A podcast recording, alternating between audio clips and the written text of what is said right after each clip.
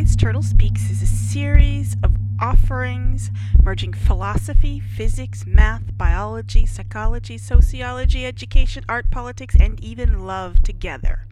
We will explore the patterns of our consciousness as it moves through space and time, and use those patterns to better understand and solve our problems in all four dimensions of the universe. Namaste.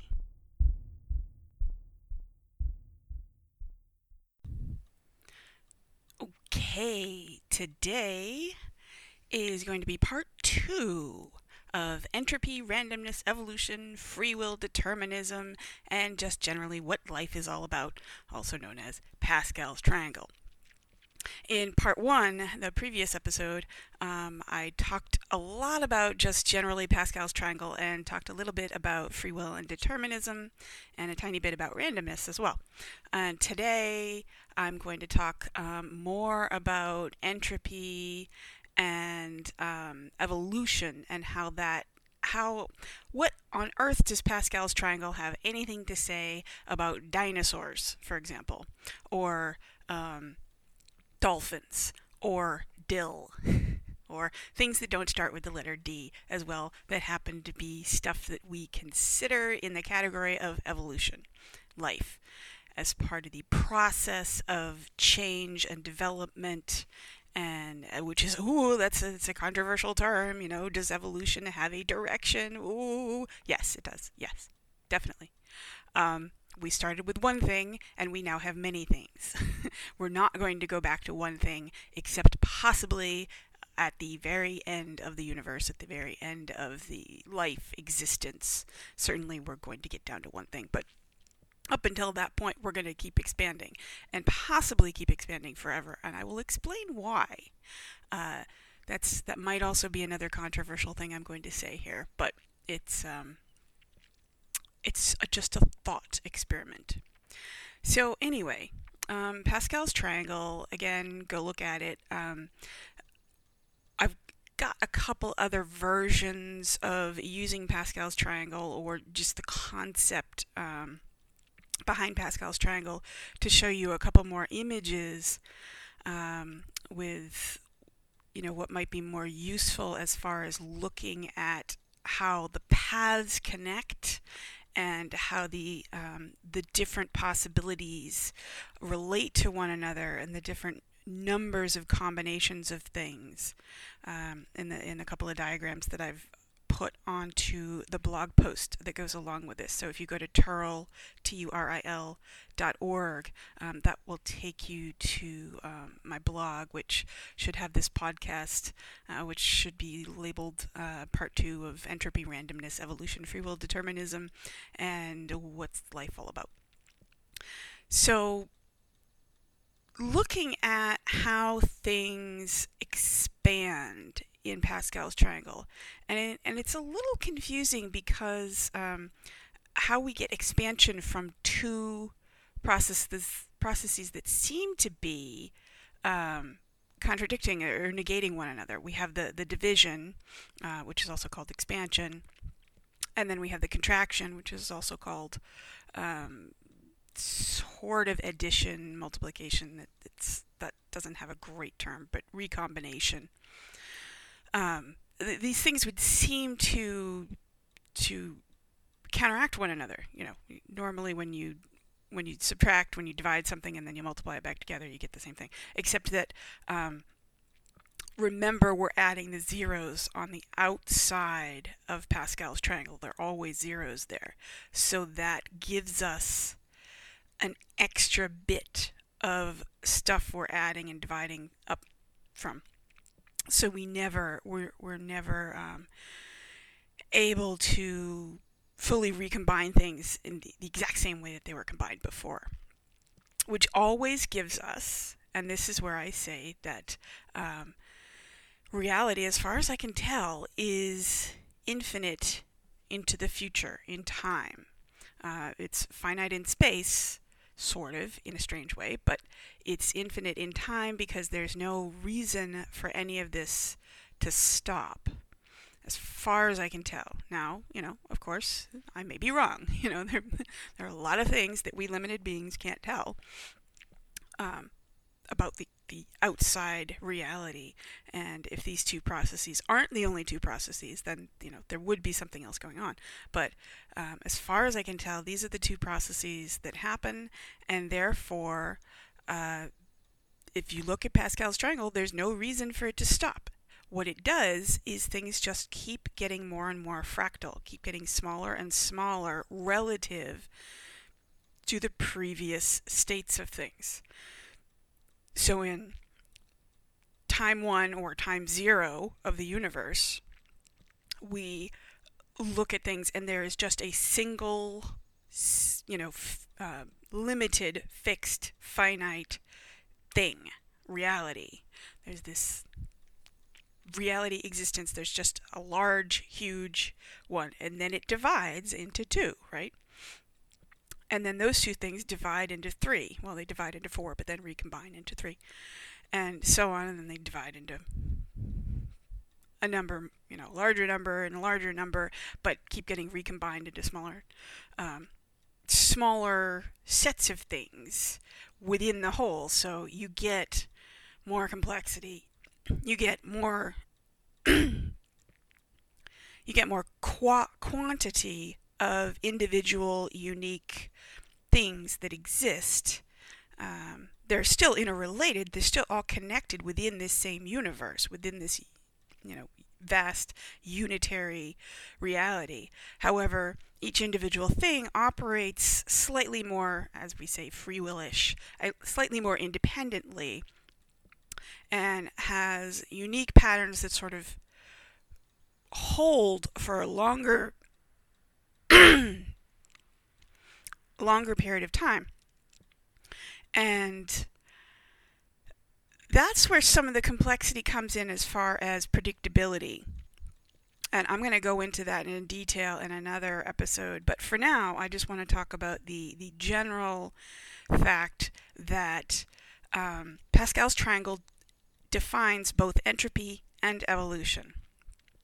Entropy is this is it's a messy word. There are a couple of different reasons that we use the term entropy, uh, but the more uh, physics-wise, mathematical determine, uh, definition of entropy is uh, an increase in improbability, an increase in unpredictability. Um, you can use the term randomness as far as the individual thing has more unpredictability. And where that happens is in the middle of Pascal's triangle, going down the center line, um, sort of alternating back and forth down the center line, because um, there isn't a, because uh, Pascal's triangle is offset. You know, it's like a honeycomb. Uh, it's in the same shape because it's sort of hexagonal bubble, close packed things.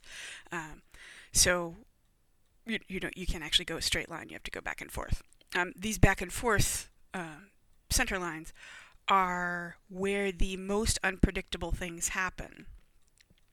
Of course, if you also look at the the combinations of things within each category. So if we're down at um, the the third or fourth level, the, the level with four categories, you have three elements. You have three items items uh, that you can combine. Um, so you would have uh, you would have one of the all zeros, and you can have those in all. They're, they're all going to be in the same order, no matter you know how you put them in, because they're all zeros.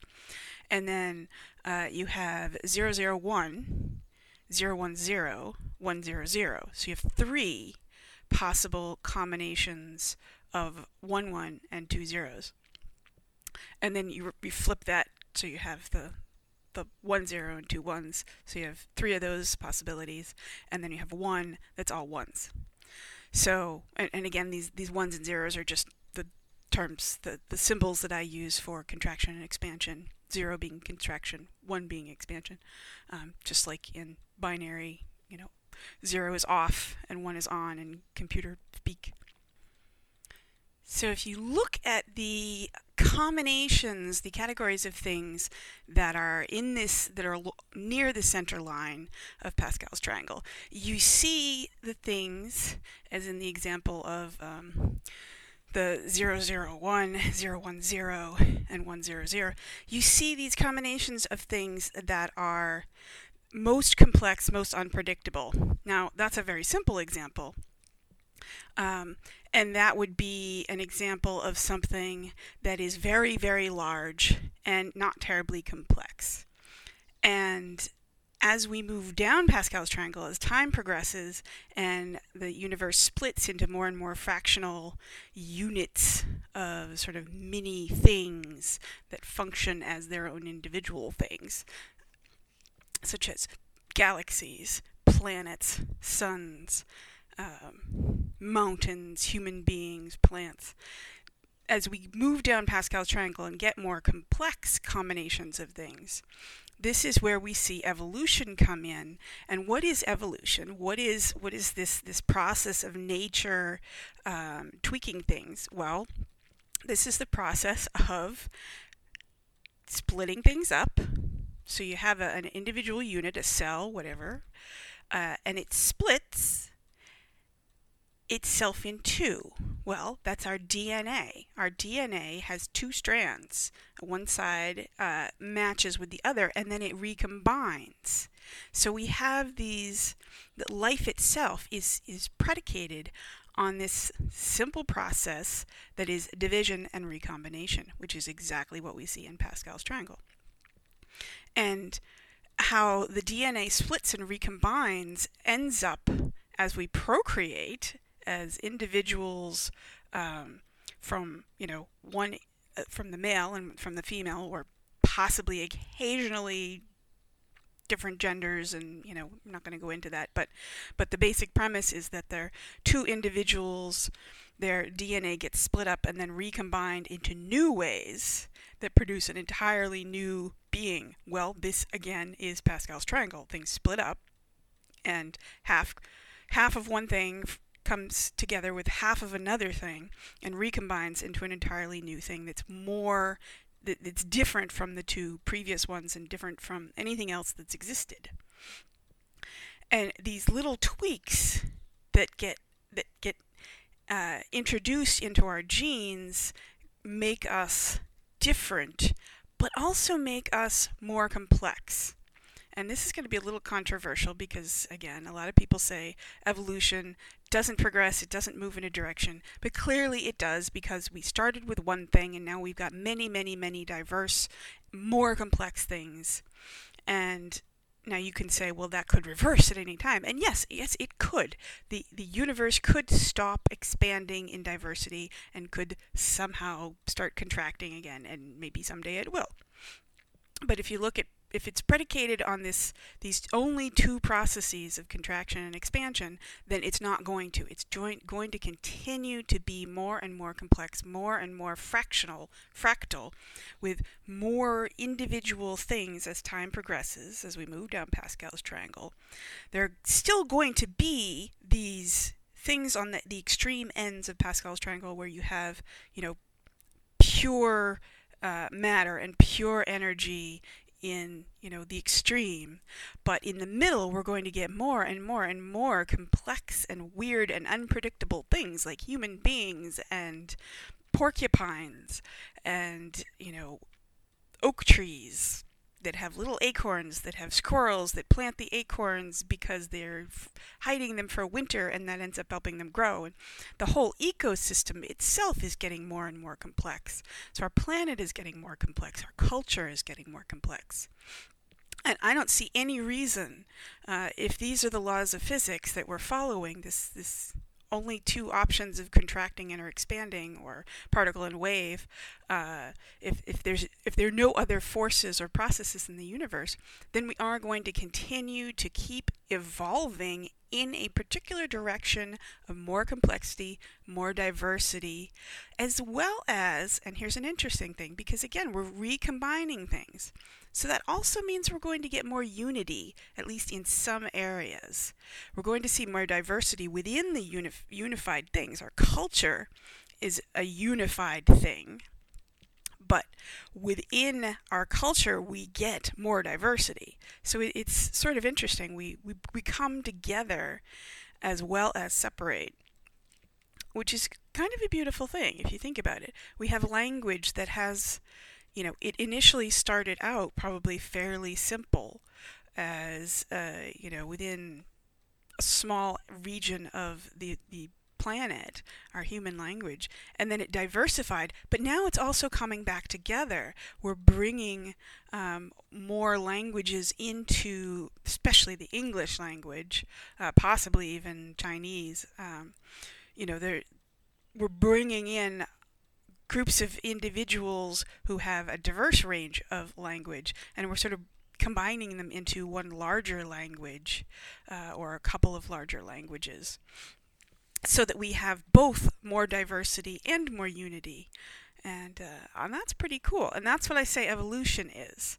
So, this process of us moving down into diversity as well as recombination, so that we're having both more weirdness and more sort of uh, coming together of all the weird things into a more um, shared experience of a whole planet sort of embracing its its uniqueness in little pockets around uh, as we it's not even tolerating. It's not that we're learning to tolerate uh, individuals who have are different from us. It's that we're learning to appreciate this difference that we uh, each fill a niche that helps someone somewhere do something better. And that i think is just so impressive, and it makes gives me so much hope, which I think a lot of people get uh, get very depressed by the whole idea of determinism and the fact that that our reality is is uh, an, an entropy. People get depressed about the concept of entropy because they think entropy means everything is falling apart. Well, it doesn't because it means everything is both falling apart and coming back together. Cannot have one without the other. Uh, as far as you know this this if the if reality was only about falling apart then we wouldn't exist. Human beings are are i mean yes we are more entropic we are higher entropy than a sun for example because uh, a sun only has a few elements in it and then all the other elements start getting created from the sun interacting with the rest of the universe so human beings are far more complex, have far more higher entropy than the sun. But if if uh, this division was the only thing that existed, if we were only if the universe only ever divided, we would never exist because we're we have been recombined with other things. The the stuff that the sun suns put out gets recombined into things like planets and plants and dolphins and porcupines and trees. And that's what makes us, goes into making us, is all this recombination of stuff.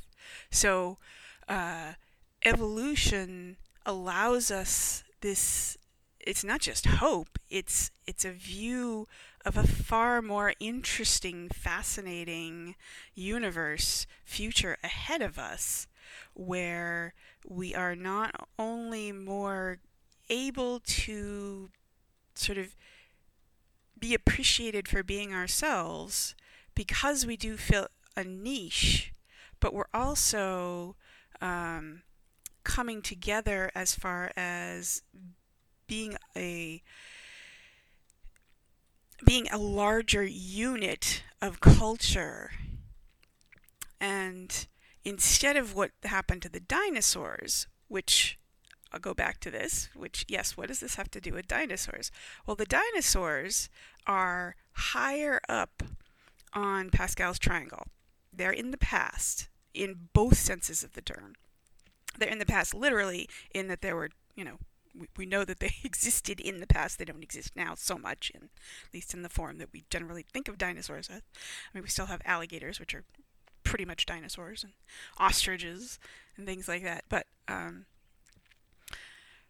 they're also in the past in the sense that they were a a more um, a larger, less complex entity. So they were more they're higher up on Pascal's triangle in that they had uh, fewer, they had less entropy. They had um, a lower entropy, meaning that they were more boring. They were more overly organized, they were larger, and thus uh, they were they were meant to exist in the past. And now the future is more evolving towards more diversity and more complexity things like dinosaurs simply can't exist anymore they are or at least not in a in a long-term survival kind of thing they're just not going to come back um, because because they were too simple for the way entropy works, for the way that the universe expands and increases in complexity. Again, we have we have that kind of stuff over on the edges of Pascal's triangle, which is why I say they're you know the dinosaurs can still exist in some sense because you know a small portion of the of, of the universe that we break down in Pascal's triangles we move down still has those large simple things. Over on the edges there's not very much of it compared to um, or there are not very many of those things the, compared to the the volume of you know the giant mountain in the middle which is normal life which is um, the the stuff, the survival of the fittest, are the things that are more complex, more interesting, more unpredictable, and that's us. And I suggest that this means that in the future, human beings are going to get even more complex, which is probably why technology is coming into the picture. That we're seeing that humans are combining with technology. Um, and adding, I mean, even glasses, as they always say, glasses are one of the most original, you know, cyborg things that we invented. Clothes, we've added technology to our bodies to augment our bodies, to make us more adaptable to our environment. Spaceships, um, anything that we create that helps us live more successfully is actually generally creating a cyborg. Um, and we're going to do that even more and more with our technology, augmenting little bits of ourselves and even large bits of ourselves. For example, maybe if we're going to Mars, we're going to have to augment Mars we're going to have to put a huge shell either around the colony or the people who are humans and other species who we bring, the other people we bring onto Mars with us. We're going to have to create a shell around that, or possibly create a whole shell around Mars and recreate, you know, a, a, a new Mars that actually supports, you know, Earth life, not just humans, but you know, a whole ecosystem of living things there so that we can survive because you know humans can't survive on their own. Humans aren't even their own species. We are many many many many many different species up to like 10,000 uh, different species in our bodies mostly bacteria and you know some viruses and things. So uh, I guess that's a good introduction. it's a bit long introduction to how evolution is moving us forward uh, as far as I can tell, given that the, the, the, physics only allows things to be either particles or waves, uh, contraction or expansion at every moment in time. Uh, the thing has to choose a path, or our awareness at least, consciousness, whatever you want to call it. Um, our path through reality has to choose to be aware of only one of these options that something takes, and then uh, if that's if those are the only two options that physics has that the universe has then it looks to be like contraction and expansion this division of cells of stuff and then recombination of stuff will allow us to evolve into more and more complex beings more interesting more fun more collaborative beings as we uh, as we divide into you know unique cells, individuals, but also then recombine into larger and more complex cultures and planets and systems. So I hope you enjoyed that. And I'm going to end with a quote from Neil Gaiman, um, which I've also got a, uh, a link to. XKCD did a little comic of this and uh, this is from Sandman, the comic that Neil Gaiman wrote ages ago. And the quote is Everybody has a secret world inside of them. And I say that physics and Pascal's triangle says that that is absolutely true. and maybe someday you will share your secret worlds with the universe the way I'm sharing my secret world with you. I wish you well. Namaste.